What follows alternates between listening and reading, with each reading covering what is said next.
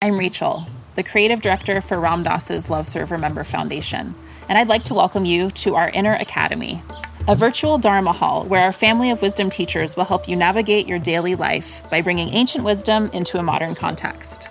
With over 200 hours of audio and video teachings, meditations, and practices from teachers like Ram Dass, Krishna Das, Sharon Salzberg, Jack Kornfield, Roshi Joan Halifax, Joseph Goldstein, and many more the Inner Academy is your core resource for finding balance, presence, and navigating the ups and downs of your daily life. The Inner Academy has guidance for every step of your journey.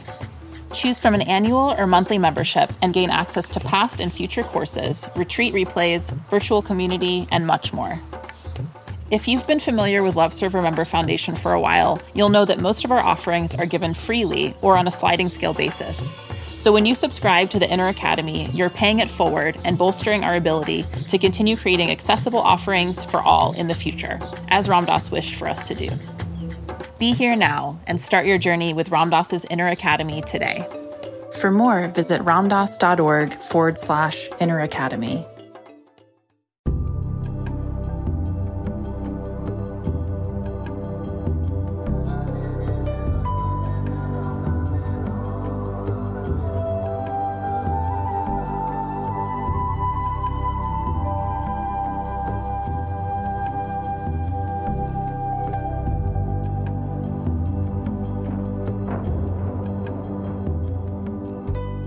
Welcome to Lama Surya Das's Awakening Now podcast.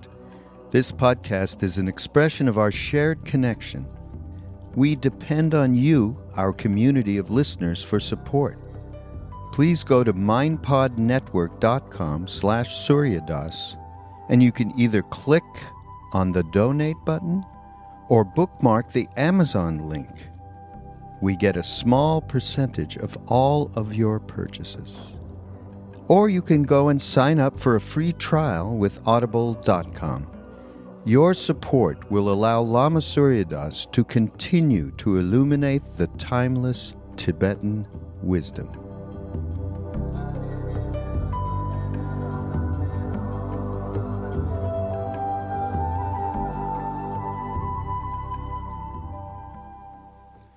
So we've been practicing the view, meditation, and non action of the great perfection or Dzogchen, the luminous great consummation. In the form of Trekchö or seeing through, being through, literally cutting through, Treg Trekchö, cutting to pieces, cutting through solidity, cutting through the illusion of separateness, cutting through the separation between self and others, between oneself and the world, etc., or between oneself and one's true self or Buddha-ness, Buddha being, transpersonal being. Bridging that gap, seeing through, cutting through, or just being through. The, it's the main practice of Dzogchen. Trekchö in Tibetan, there are many ways of translating it, as I said cutting through, seeing through, being through, as I like to call it. Natural meditation, non meditation, etc. Because it's not just mental calisthenics or trying to improve our mind uh, with a small m, our conceptual mind, our intellect, our intelligence or IQ, but includes all the Qs EQ, emotional intelligence, spiritual intelligence, existential intelligence, psychic intelligence, somatic intelligence, spatial intelligence, and so on. Not just the intelligence of the intellect, IQ. It nourishes or actualizes and activates both sides of our brain, if you want to talk neurodharma, neuroscience, as is becoming so popular today in our scientific, secular society. Trekchö, seeing through, being through.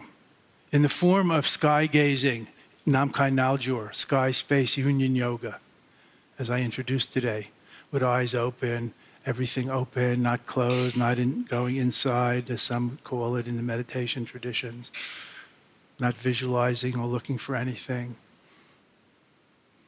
not breath counting or concentrating on the breath even, but naked awareness practice, sky gazing, space mingling, infinite dissolving or resolved in the openness, the voidness, the intersubjectivity beyond reference points, beyond conceptual notions, beyond names and forms. Sky gazing is my term for it. Namkhai Naljor, sky space, union yoga, merging with the infinite. In no way leaving out the notion of the one in the infinite, or the divine, or whatever you call her or it, the higher power, deeper power, the ultimate. A way of returning home to oneself with a capital S in the middle of the word to the oneness, to see through the illusion of separateness or duality. Recognizing interconnectedness, interdependent origination, interwovenness, interbeing, as the great Zen master of Vietnam, Thich Nhat Hanh, coined it interbeing, interwovenness.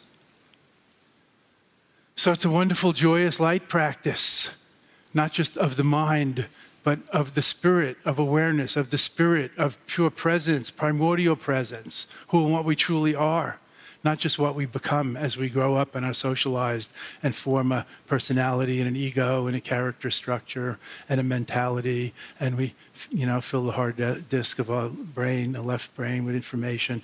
There's such a big difference between this kind of Gnostic knowing, we're talking about here Gnostic awareness or direct, quote, knowing, intuitive knowing, or grokking big difference between that and mere information or intellectual knowledge.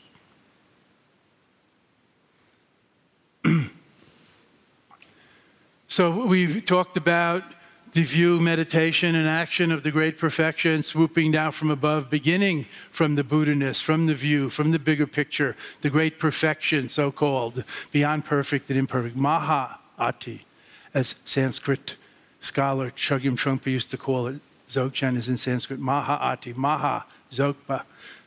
Beyond big and small, great, ultimate, total. The view of everything perfect and fine, complete, a lawful unfolding, just as it is, beyond notions of good and bad, right or wrong, mine or others' us and them, etc., and all the proliferating problems that come from that dualistic, bifurcating thinking. The view, where there's nothing to do but enjoy the view. Leading to the meditation of non meditation, not just mental calisthenics, not just trying to calm and clear our mind or get any special state of mind, not just trying to be happy, happiness and sadness or like an emotional roller coaster, but be more well wellness, content, in harmony, flow, beyond the vagaries of experience and emotions, the ups and downs of ordinary life. Of course, including them, but not being totally limited to that, not being so affected by it, being more centered or more in the flow, more resilient, more content, more detached, even if that's not too cold for you, a word more equanimous, equanimity, equanimous to use the Buddhist term. Like the grandparents are more equanimous about the, play, the children than the parents who are still more invested in and attached to them. And have more responsibility for them too. Therefore, care more. But the bigger picture, the view, the longer run, the eagle's eye view, the view from above that see things as they are and how it all fits together. Not needing to put everything in its place. Maybe wherever it lands is the right place. Not trying to keep all your balls in the air either. As Buddha sort of said, perhaps maybe loose translation of what he meant. Things, everything is already perfectly at rest and at peace, which doesn't mean static, but ecstatic, flow a lawful unfolding. That's the meaning of samsara and nirvana inseparable. As somebody said yesterday, just finger painting and shorthand, that nirvana is right here and now. Not elsewhere, not after we die, not in the West, as some prayers have it in the Western Buddha field, beyond the sunset and all that. That's poetry. There's no directionality in the ultimate. There's no gender in the ultimate.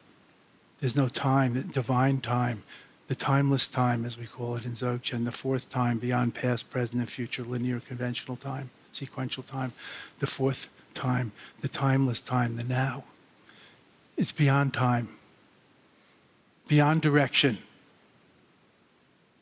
It's the center, it's the circle, all inclusive, whose circumference is nowhere and center everywhere.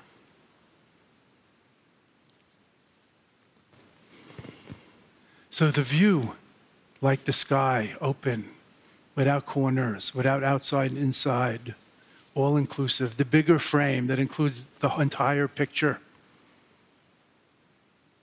leading to the meditation of non meditation, not just mental calisthenics, visualizing, trying to get in a likable state of mind and stay in it, like fighting for a better berth on the Titanic or repainting, your, redecorating your prison cell. So limited. The view leading to the meditation, naturally of non meditation, inseparable from not emphasizing crossing your legs, closing your eyes, length and duration, how many mantras or prayers or bows you say, make or offer, etc.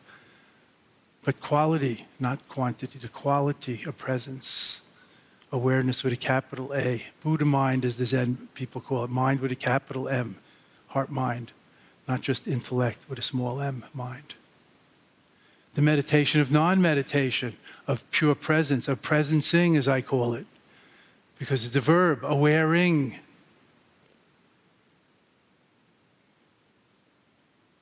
Being. Cutting through means seeing through, being through, just being through, throughly. Not just getting from here to there over many lifetimes, as it says in the general progressive developmental teachings of religions, including Buddhism, but getting from here to here, totally and completely here, uber here, as we say in the non dual direct access enlightenment now, one step enlightenment teachings of Mahamudra, Tantra Mahamudra, and Dzogchen.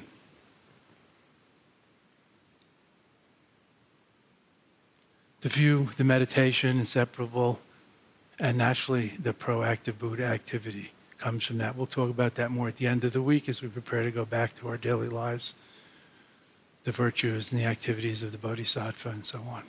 Action. But action is here too. View meditation and action inseparable.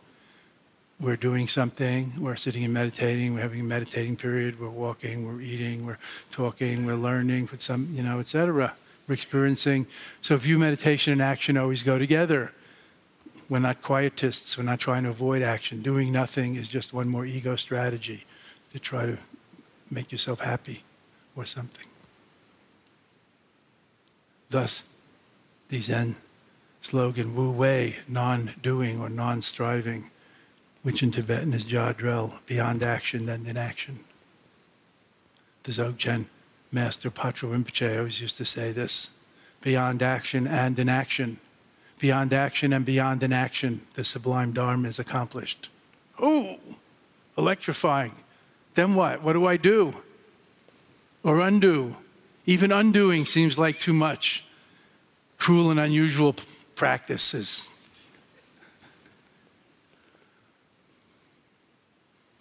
What to do? That's the koan.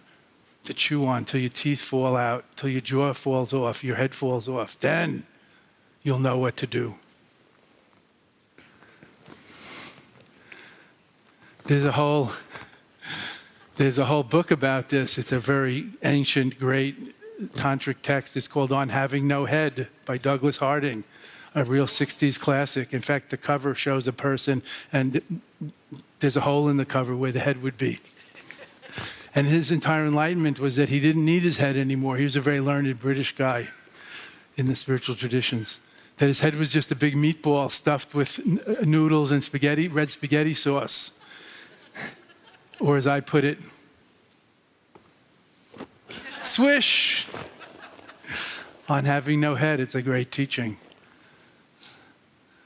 It's right up there with Zen and the Art of Archery, Zen Flesh, Zen Bones, and some of the other spiritual classics of the 60s, which seem like they were yesterday to some of us, but still recommendable reading.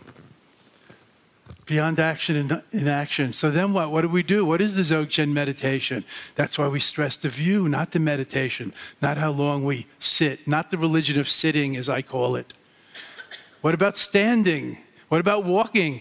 Not to mention talking and uh, many other different forms of life activity. The view enhances every activity, every practice. View, meditation, and action inseparable. That's the practice of the great perfection of Dzogchen. Dancing with life. Not worrying about it if we know how, the steps. Enjoying the music and moving to it. What do they say? In the Dzogchen tradition, dancing as, as if no one's watching including oneself, dancing until there's no dance and dancer, there's just the dancing. So we've been practicing. I introduced today the sky gazing. Again, these are the instructions eyes open, ears open, nose open, and everything else open. And it's worth going through it. Chest open, diaphragm open, anus open, breath open, not intentional, you know, breath of fire or holding breath or anything else, not breath watching, not breath counting like in some pra- concentration practices. Sky gazing, space, infinite space, union yoga. Seeing through. Enjoying all the floats that go by on the Easter parade of awareness. Not just the pretty Hawaiian floats, but also the scary Battle of Stalingrad floats or Horror House. I guess today we should say Walking Dead zombie floats. How cool is that? Everybody loves those things now because it's entertaining. Don't bother your mind and it won't bother you. That's the promise embodied in the many teachings of letting go letting be, equanimity, non attachment, seeing through, recognizing impermanent phenomena just rolling on, ownerless, selfless, impermanent phenomena rolling on. Wherever you look in the nine yanas, in the 84,000 teachings of Buddha, it's the same emphasis, it's the same intent, it's the same wisdom mind pointing, introducing, directing, pointing out instructions how to be, how to see this world. What did we hear yesterday from the professor corner over here? The Diamond Sutra purportedly says, I don't know, I haven't read it lately. All you need to study or all you need to teach is the four line verses see this world like a dream, like a fantasy, like a mirage, like echoes, like rainbows in the sky, like uh, bubbles passing on a fast moving stream or a waterfall, like um, dewdrops evaporating on blades of grass at dawn, like a sitcom, like a movie. Did I get most of them?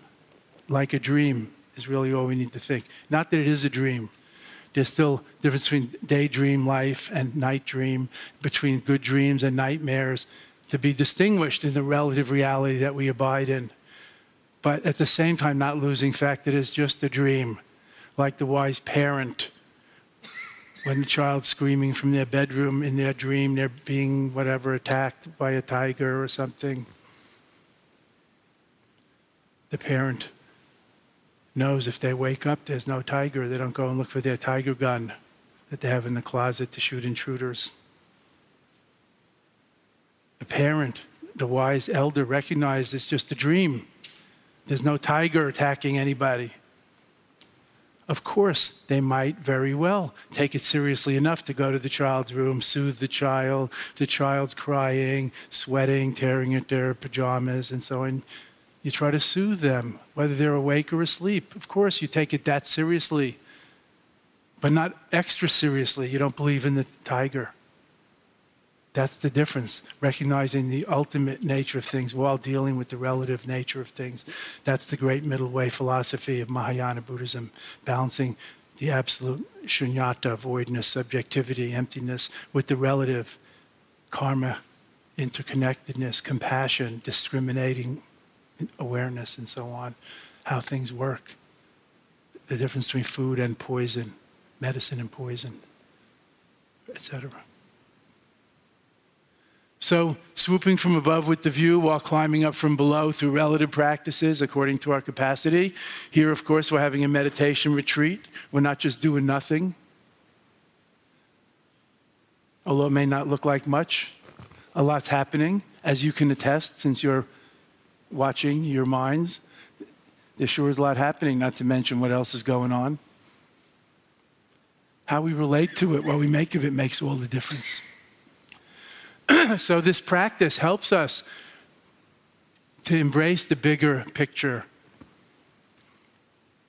and appreciate everything as it is, not just always be involved with sorting and uh, liking and disliking and choosing and our ideas and concepts and beliefs and history, our story our miserable childhood or whatever story we carry around our victimhood, our this, our that, our not good enough, our poor, you know, uh, whatever.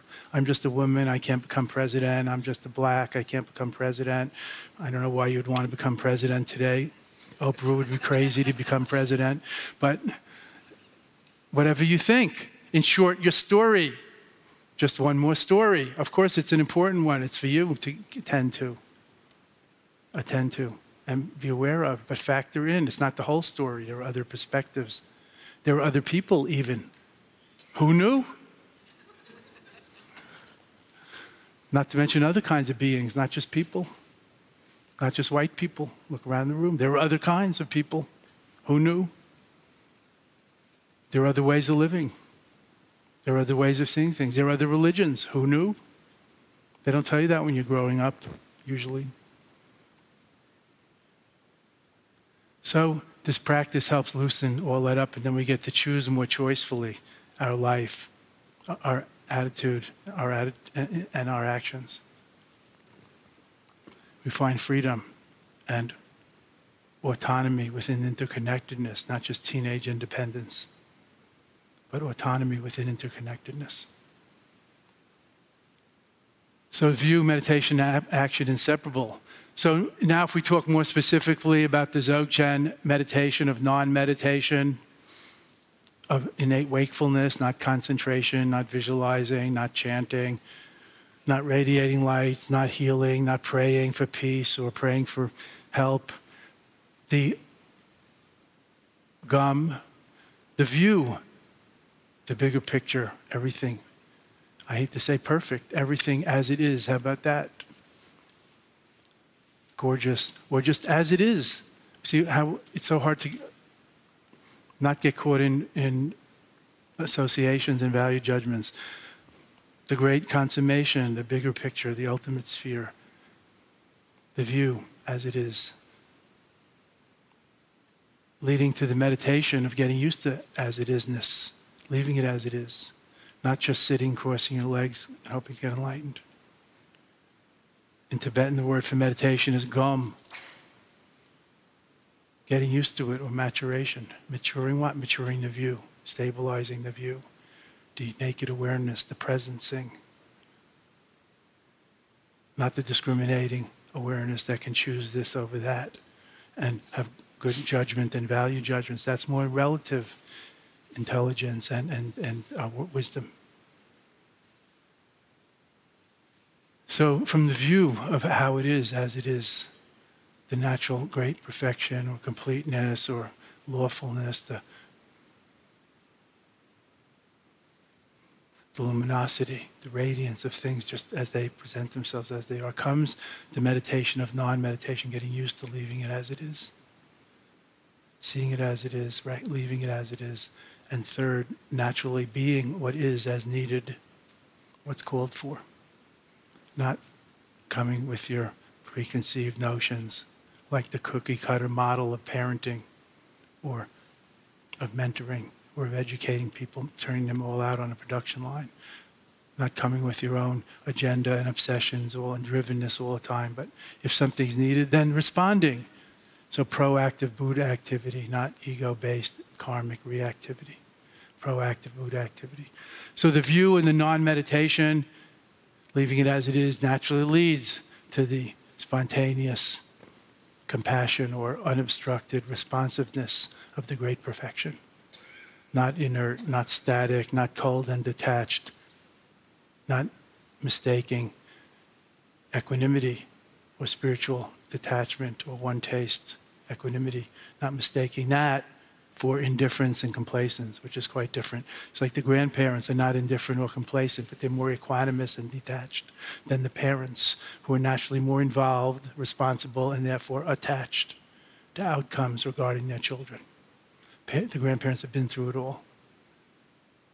So that's the elder space, a bigger view that we're talking about inhabiting in this practice. There are other parts of our practice of cultivating compassion, virtue, helpfulness, altruism, generosity, and all the other bodhisattva virtues, values are much emphasized.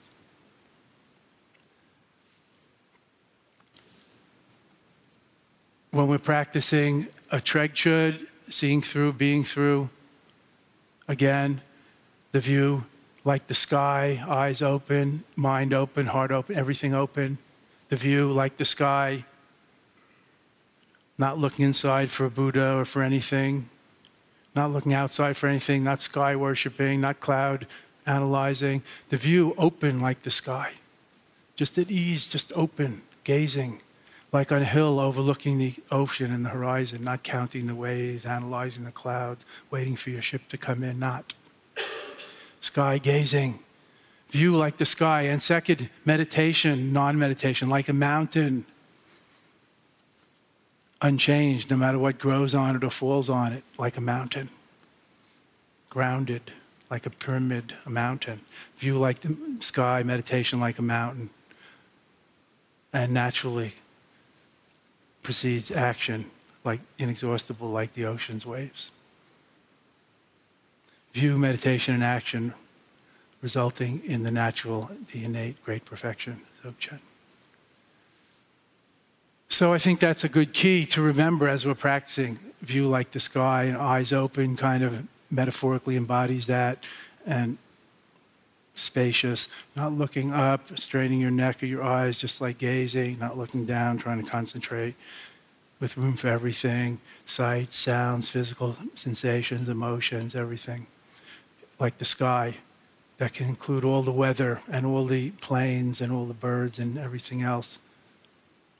And spacious, like the sky, really means like space, like deep space, not just the local sky. And meditation, like the mountain, just vast, just huge, just one taste, unchanging, imperturbable, maybe is the word not locked in, not fixed, not numb, but imperturbable is a difference. Not controlling. The mountain's not controlling. The mountain doesn't have to. Imperturbable, no matter what falls on it, no matter what grows on it. Grounded, vast, and inexhaustible like the ocean's waves. View meditation action like a resultant, the great perfection. Three in one, inseparable, like three in one oil, not even in sequence the view enhances every relative practice or just every action in life, even brushing your teeth. As Thich Nhat Hanh famously said, one of the introducers of mindfulness to the bigger world, washing dishes in the sunlight of awareness is enlightenment practice. Not hurrying with the dishes, not bothering to wait for hot water, and just throwing them, you know, into the drying rack. Or I mean, you modern people, you may have dishwashers or I don't know what microwaves, but washing dishes is the practice, not hurrying through that so you can get to your meditation room, sit, and try not to think. I won't name any names. Not just dishes, because we all love food, also diaper shit, shoveling the snow, whatever, doing what has to be done, going to work, doing what has to be done in the sunlight of awareness, that's enlightenment practice. That's the awakened lifestyle, as it were. To complete this tirade, and because Vipassana man is sitting right in front of me thinking about Vipassana and Dzogchen and how this is not or is like a Vipassana retreat. And I'm sure you remember Vipassana boy that Buddha said there were four main positions for cultivating mindfulness. He didn't use the word meditation because he didn't speak English. Buddha, maybe you're familiar. He probably spoke Pali or Prakrit or some very ancient language. Anyway, he said there were four, he called it cultivating mindfulness. That was his teaching. He said there were four main positions. Sitting, of course, that's obvious. Anybody remember the others? Vipassana boy? Standing, that's a good one. Walking, and what's the fourth? Lying down. That pretty much covers it. Of course, if he was alive today, he might include a few others, you know, like jogging, squatting, I don't know what, swimming, um, thumbing. thumbing used to mean something else, but you know what I'm talking about thumbing, or in my case, fat fingering. Maybe some of you receive my typo texts.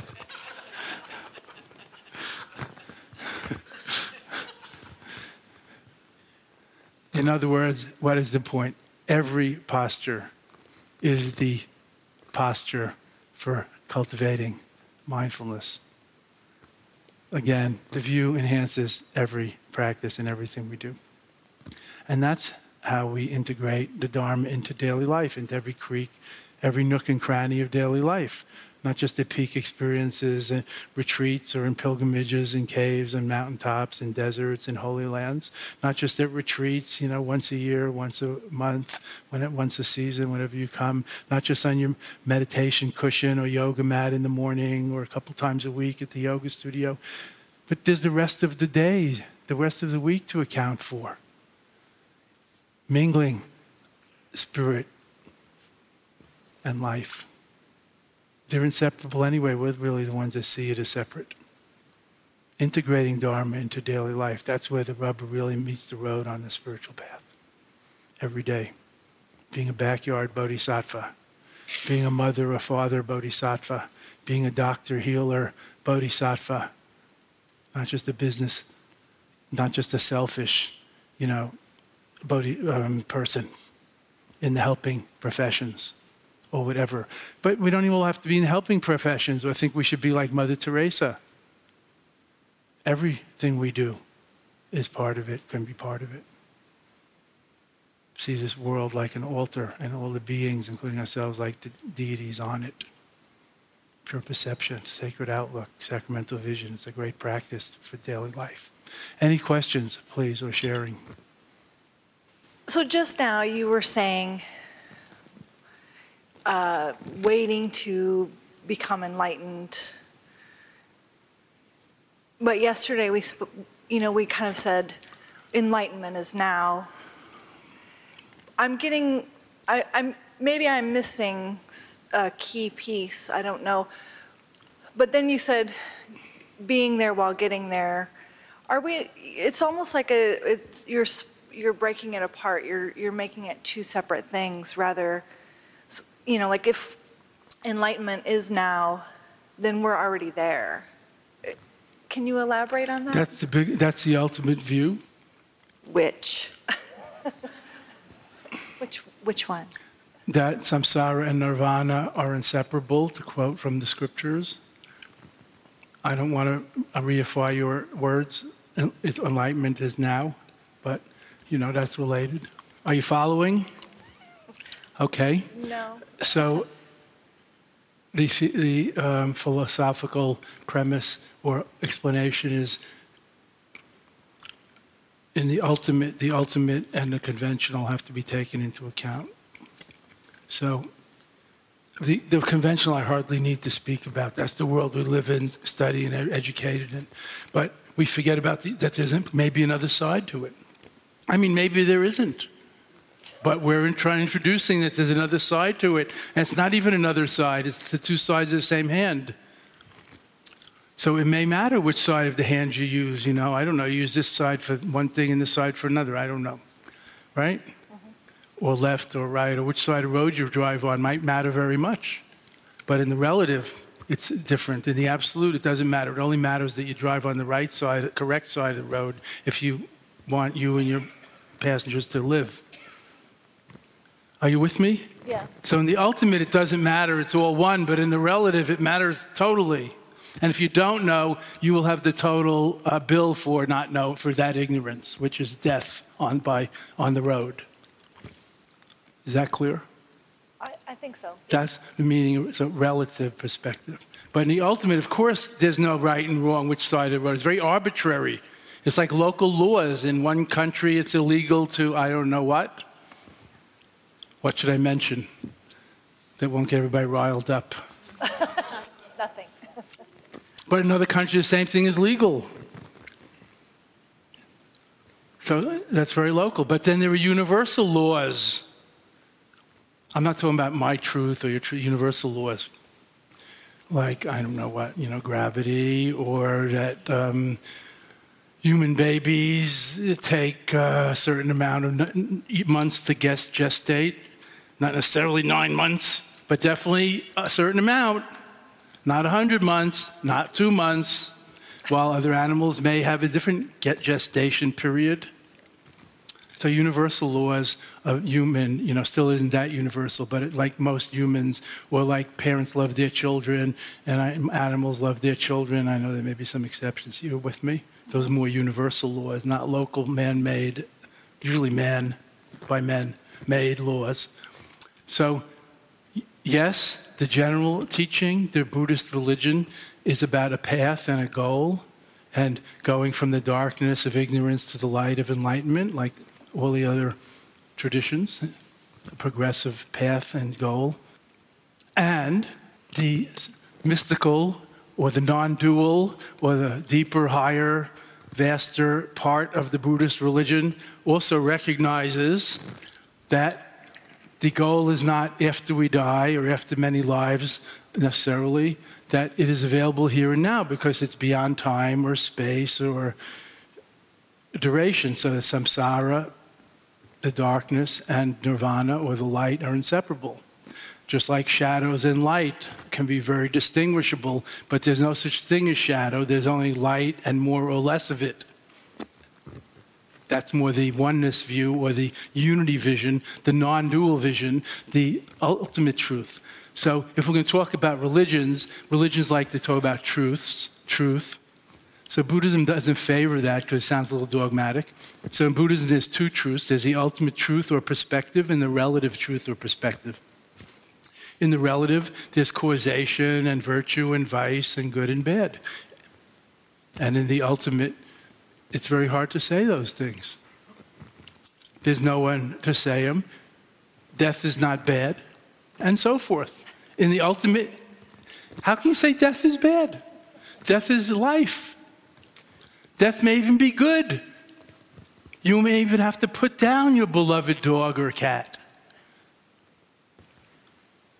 Death may be the compassionate, the kindest, the goodest option, a release for the poor cancer ridden uh, adult in, in old age, right? So it's a little too simplistic to say death is bad. Everybody knows that. So the ultimate absolute truth or perspective and the relative conventional, that's the Buddhist middle way again, beyond extremes. This is Buddhist jargon, this is Buddhist philosophy. So we're talking about everything perfect as it is, as well as it could use a little tweaking here and there in the relative sense. You, perfect as you are, Buddha by nature, and if you recognize that totally, unshakably, you are Buddha. Nobody can say, no, you're not Buddha, you're Jewish, you're a woman, you're American, you're white. I mean, idiots say that. Parochial Buddhists might say that, but you know, it's not Buddhist teaching. You with me? I am. Thank you. Okay. I'm very so that's visual. a good question. Yeah, I'm very visual. You had me at the hand. Well, I could have stopped there. I, I'm also, I used to be a professor. Hi, Lama. Hi, Kelly. Your answer and your question just made me think of something you shared with me this summer that I thought would be helpful to share with the group. Um, you talked about the, the lack of difference between geologic time and heart time. And um, it's the same, for me, what you're saying now is the same. If you talk about love instead of knowing or being, Right. a five year old falling in love for the first time, who only has five years of geologic time, is no different than a 50 year old falling in love and getting married. That feeling is the same. And so So you say, go on. I don't, so I think. Right. Is that the same? Are are you talking No, about the same thing? Not to me. I don't know that a five-year-old is as mature to have the same feeling as a fif- you know as an adult love. There's different gradations, seems to me, of love. but in that human moment, love. is it the same? In divine love, divine love, there's no gradations. Maybe we. Can, I mean, just this is just finger painting. What What are you really getting at? I'm asking about relativity, I guess. So, in that relative moment for the five year old, is that feeling of love relatively, and does it matter, the same as the feeling of love as, a, as an adult? I don't know. And is that the same as moments of enlightenment? Is it, this, is it just what it is in that moment and it doesn't matter what it's relative to? Yes. I'd like to say I don't know, but yes came out first. I maybe should say I don't know, but yes, I think so. I feel that yes. Or not I'm just freewheeling here, you know. Yeah. I don't believe what I say. You got, you know, confirm it for yourself or not. What are you really after? How can I serve your your uh, you know? How can f- facilitate your next step? I think it's the wonderful and scary notion that it all matters and none of it matters. Yes, that's a scary notion. And it's relieving. And okay, so that too. We heard from you know the guy over there yesterday. Also, I mean, I mean, we can all relate to this fear. Mm-hmm. It's hard to peck our way out of the shell. We think we're, you know, there's a sky and we're in a like where we belong, and then peck, peck, peck, and then all of a sudden we come out. But then there's another blue shell, and maybe others. This is metaphorical. Thanks. I'm not in a nesting egg. So, you know, it's the unknown is scary, the new is scary, you know. Um, the big, the huge, the much bigger than us could dwarf us, but it could also unify us, you know. We could feel just a tiny, when we look at the stars, many people feel awe, and awe overwhelms our feelings, our selfish orientation. But we could feel it depends so much on our psyche, on our conditioning, what we call karma, on our psyche, on our conditioning. We could feel very small compared to all that and meaningless and lost. It's so subjective. So, in relative, you know, cultivating knowledge and wisdom and information and maturity and virtues and understanding and in very in many ways relational or intellectual or others. Of course. I used to have this postcard. Maybe you've seen it. It's a common image that shows like i guess it's our solar system but maybe it's more the universe and it shows there's like an arrow and it shows the solar system. It's like a tiny thing. And then there's a point that says you are here. Anybody get that image in your mind so i like that I thought that was cool. You know, that may, reminded me, not just insignificant, but also part of it and infinite and vast. And I can't understand everything, but also don't have to understand everything. So, can't understand is a little scary when you're young and life is, you know, unfamiliar. But don't have to is a great relief when you get a little mature. Remember? Unscrew the light bulb and shoot it into the hoop of the garbage can on having no head can also be a big relief. So not to really take up, not, not to just land on either side, just, yes, don't fall into nihilism. This big, this vast is also the oneness, it's the beauty, you know. Buddhism takes a sort of a agnostic position on God, on the oneness, on the divine, but it's what usually we think of as God. It's not just like death, oblivion, said. When the bubble bursts in the sea, it's an image of the small self or the human coil being released into the divine from which it's never been a part, being released into the divine. That's highly positive. That's what people consider the most positive thing in the world, most people. So let's not get lost in our intellectual concepts here, like the all or nothing about we're nothing, or it, it's nothing, and we're so small and we're just insignificant. Usually we're such egotists, so we don't feel insignificant. So maybe that's not a bad, you know, supplement, but it shouldn't be our whole diet. This is not about insignificant and meaningless. I hope that's helpful. I also know you, you lost a child, so that you are thinking about the feeling these things. And, you know, there's no suffering, human suffering or pain like that, I'm sure. So, you know, I feel your grief. And we all feel it. And that's why all these ideas and concepts are so secondary, if not tertiary, when it really comes down to what's important in life. I mean, that's what we're talking about here. What's important in life? Fuck philosophy.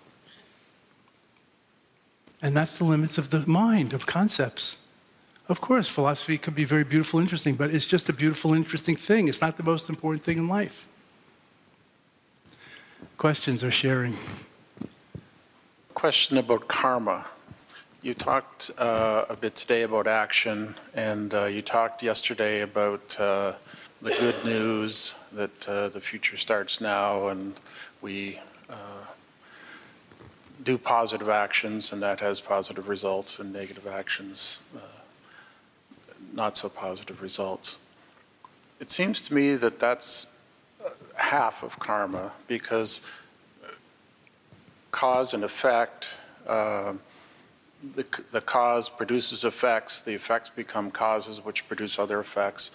And if we look backward, there's a whole tapestry of mm-hmm. causes and effects for at least 13.8 billion years, as far as we can see back.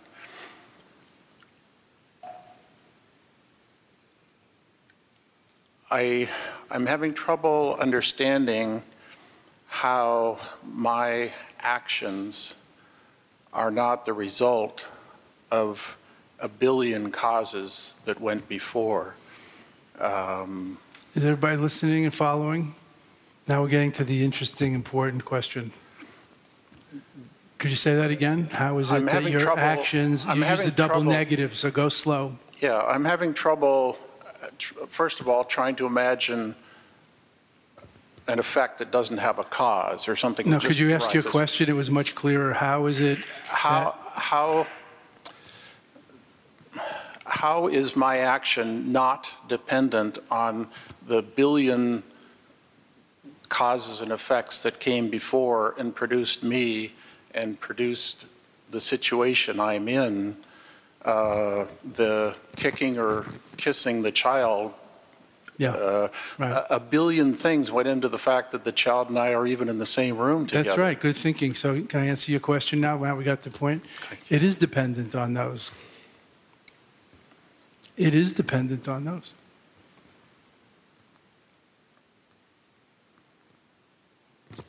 So, So if that's true, if it is If dependent on that's those, true, then how can I be uh, How can you be punished or re- responsible? uh, Be responsible, be punished or rewarded for Right. my good or bad action? yes, you're right. Karma has. Um, well, first of all, you know, since you are talking, speak very clearly, I didn't want to interrupt, or I don't really want to say. It depends what you mean by karma, because you're using it very well. Karma is said to mean cause and effect. It's said to mean causation. It's said to mean conditioning. It's said to mean action. Action or activity. I don't see any my in that or human. There's no anthropocentric em- emphasis in that definition. So, how does it become your karma, my karma, my action? Why should I be punished or rewarded is a very interesting question. But maybe we need to be thinking about the word that has intruded now, the my, rather than the knotty concept of karma. All of a sudden, there's a my intruding into this question, which is very natural, which we all have, as you said. Somebody else who's more, who, who puts it a different way, might say, so why does it matter what I do? If it's also, you know, the millions of causes and the whatever number you just said, 13 billion of years of evolution or whatever you're thinking about, the universal race, species. The my might be the issue. How did it become your? You're right. So you are not rewarded or punished. There is only the karmic unfolding. You is the illusion. In Buddhism, it's called the me and the mind. That's the illusion of self, self grasping. You have intruded this. Is everybody following? You don't get punished or rewarded. These actions have positive or negative results that you know, you're calling punishment and reward. That calling that my punishment, my reward, is the self illusion that comes with the self story, the history, the selfing, the notion of separate self. In short, there's a bigger word for it, much bigger, called ego. It's egotistical. It doesn't mean you're not responsible. It just means that you are not, there's no you as you think of yourself. So, yes, all those millions of karmic concatenations, causes and effects, whatever you want to call them, influences, seeds, and have a big effect and bring us up to now when we can't we can't hardly control that to talk a certain level of kid language. But the other side, in a way, that's the bad news. It's not really bad news. That's half the news. The other news is it, it all depends on what you make of it now, which we've heard before. It's not what happens to you, but what you make of it that makes all the difference. Whether you kiss or kick, the kid before they go to school makes all the difference and going down the generations. But isn't whether I kiss or kick dependent on a lot of things that happen to me? I mean, that, but you included that already in your 13.8 billion years of multi-grillion karmic seeds. In, and it results Again, in a kick. so it's not that you're, that we're questioning the you in there. I'm taking the you out and saying it results in a kick. Okay, if it results in a kick, Yes, that's what's the problem? I don't think there's a problem. Where's the reward and punishment in that? I don't, I don't, well, there will be future effects from that cause. That's right. That's karma. That's the law. Whether those are rewards or punishments or good or bad has, again, a million influences on did the kick land? Is the kick harmful? Is it a playful, loving kick? You know, are you the guy in the movie that can't move any limb except his foot? And that's how he sends his kids to school every day. Maybe you're a one tentacled uh, animal. Punishment and reward are very subjective. Where's the my in this? There's a lawful unfolding, action has a result. That's what we say about karma, and then all the subjective things that come into it. Of course, we're not saying it's the same to kick or kiss. I'm just trying to see how we intrude our humanistic, solipsistic, you know, value system, and even the notion of self. I will get punished or rewarded. So there's a million causes for every act, and actions means inner, like thoughts and intentions, not just physical words. And there's a million possible karmic outflows, quote, yet to happen. And there's a lot of intermediary factors that have to come together to make anything like obviously um, a punishment or a reward or a good or a bad, anything. So, we're not entirely responsible for all that happened before, but we are entirely responsible for what we make of it now. But still, there's the question of what's the I in this? So you can't abdicate or abdicate, whatever your responsibility, but there's also No reason to beat your chest and blame yourself for what went before. That's why redemption, turnaround, being saved is totally possible anytime in the now. That's the good news, that's the promise, that's the liberation from this. So you're shaking your head quizzically. I'm running out of time. Think about what I said. I think we had a very good and somewhat clear discussion just now. Not easy.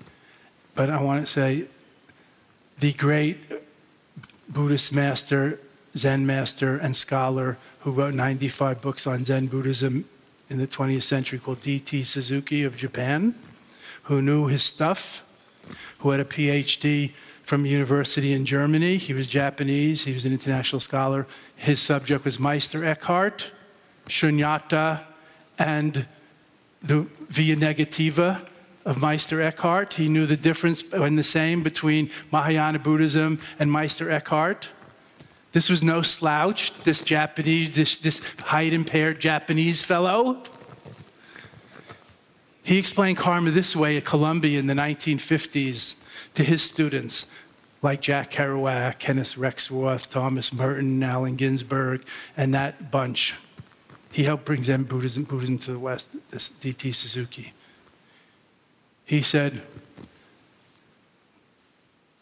because people were always asking him if karma meant freedom, anything goes, or determinism. It's all scripted, as many theists would say.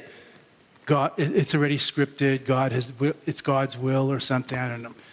Freedom and determinism are the philosophical terms. Are you with me? He said it's somewhat both. It's like your elbow joint. This is this is the guy talking in English in Columbia, This amazing Japanese Buddhist Zen master scholar. It's like your elbow. You can move your elbow freely, but only one way.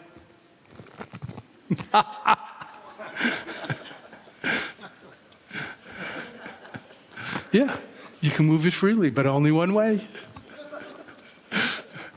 So it's not just freedom, irresponsibility, you know, nihilism, nothing matters. God, what did Einstein say? God playing dice with the world? No. It's also not determinism, it's all scripted.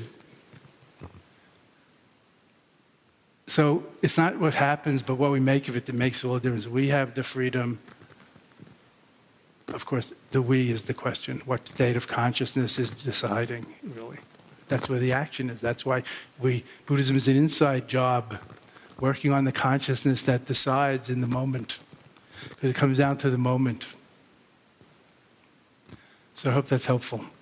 Therefore, we get to decide if we have practiced any form of mindful anger management, whether we, you know, lash back out at the teenager or not in the moment. Kiss or kick is just a, a caricature. How do you deal with the teenager when they're screaming your, your kid that they hate you? Do you shout back, I hate you too, motherfucker, mofo? you practice a little mindful anger management, you have a more clear spacious consciousness to choose how to you want to relate to and model it for your teenager it, it, goes a long way down the generations. Again the many causes and the many effects. So i hope that's helpful. Thank you.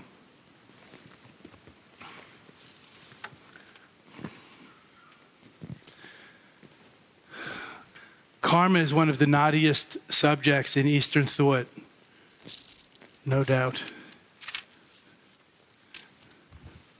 That's why basic religions of all kinds, East and West, have the same, very same, similar, same moral code. Not to get lost in the in in extremes. You know, moral code. I don't need to explain to you the Ten Commandments, the five precepts, the Sermon on the Mount. All the religions have a very same, if not entire, similar, if not entirely same moral code for the general population. Which I mean, can hardly doesn't even think about this very much often. It's very tough even for the people that do think about it. So back to you know like the this awareness practice that we're doing. I really believe in this, not all the philosophical hair splitting. Very important point for me. Thank you.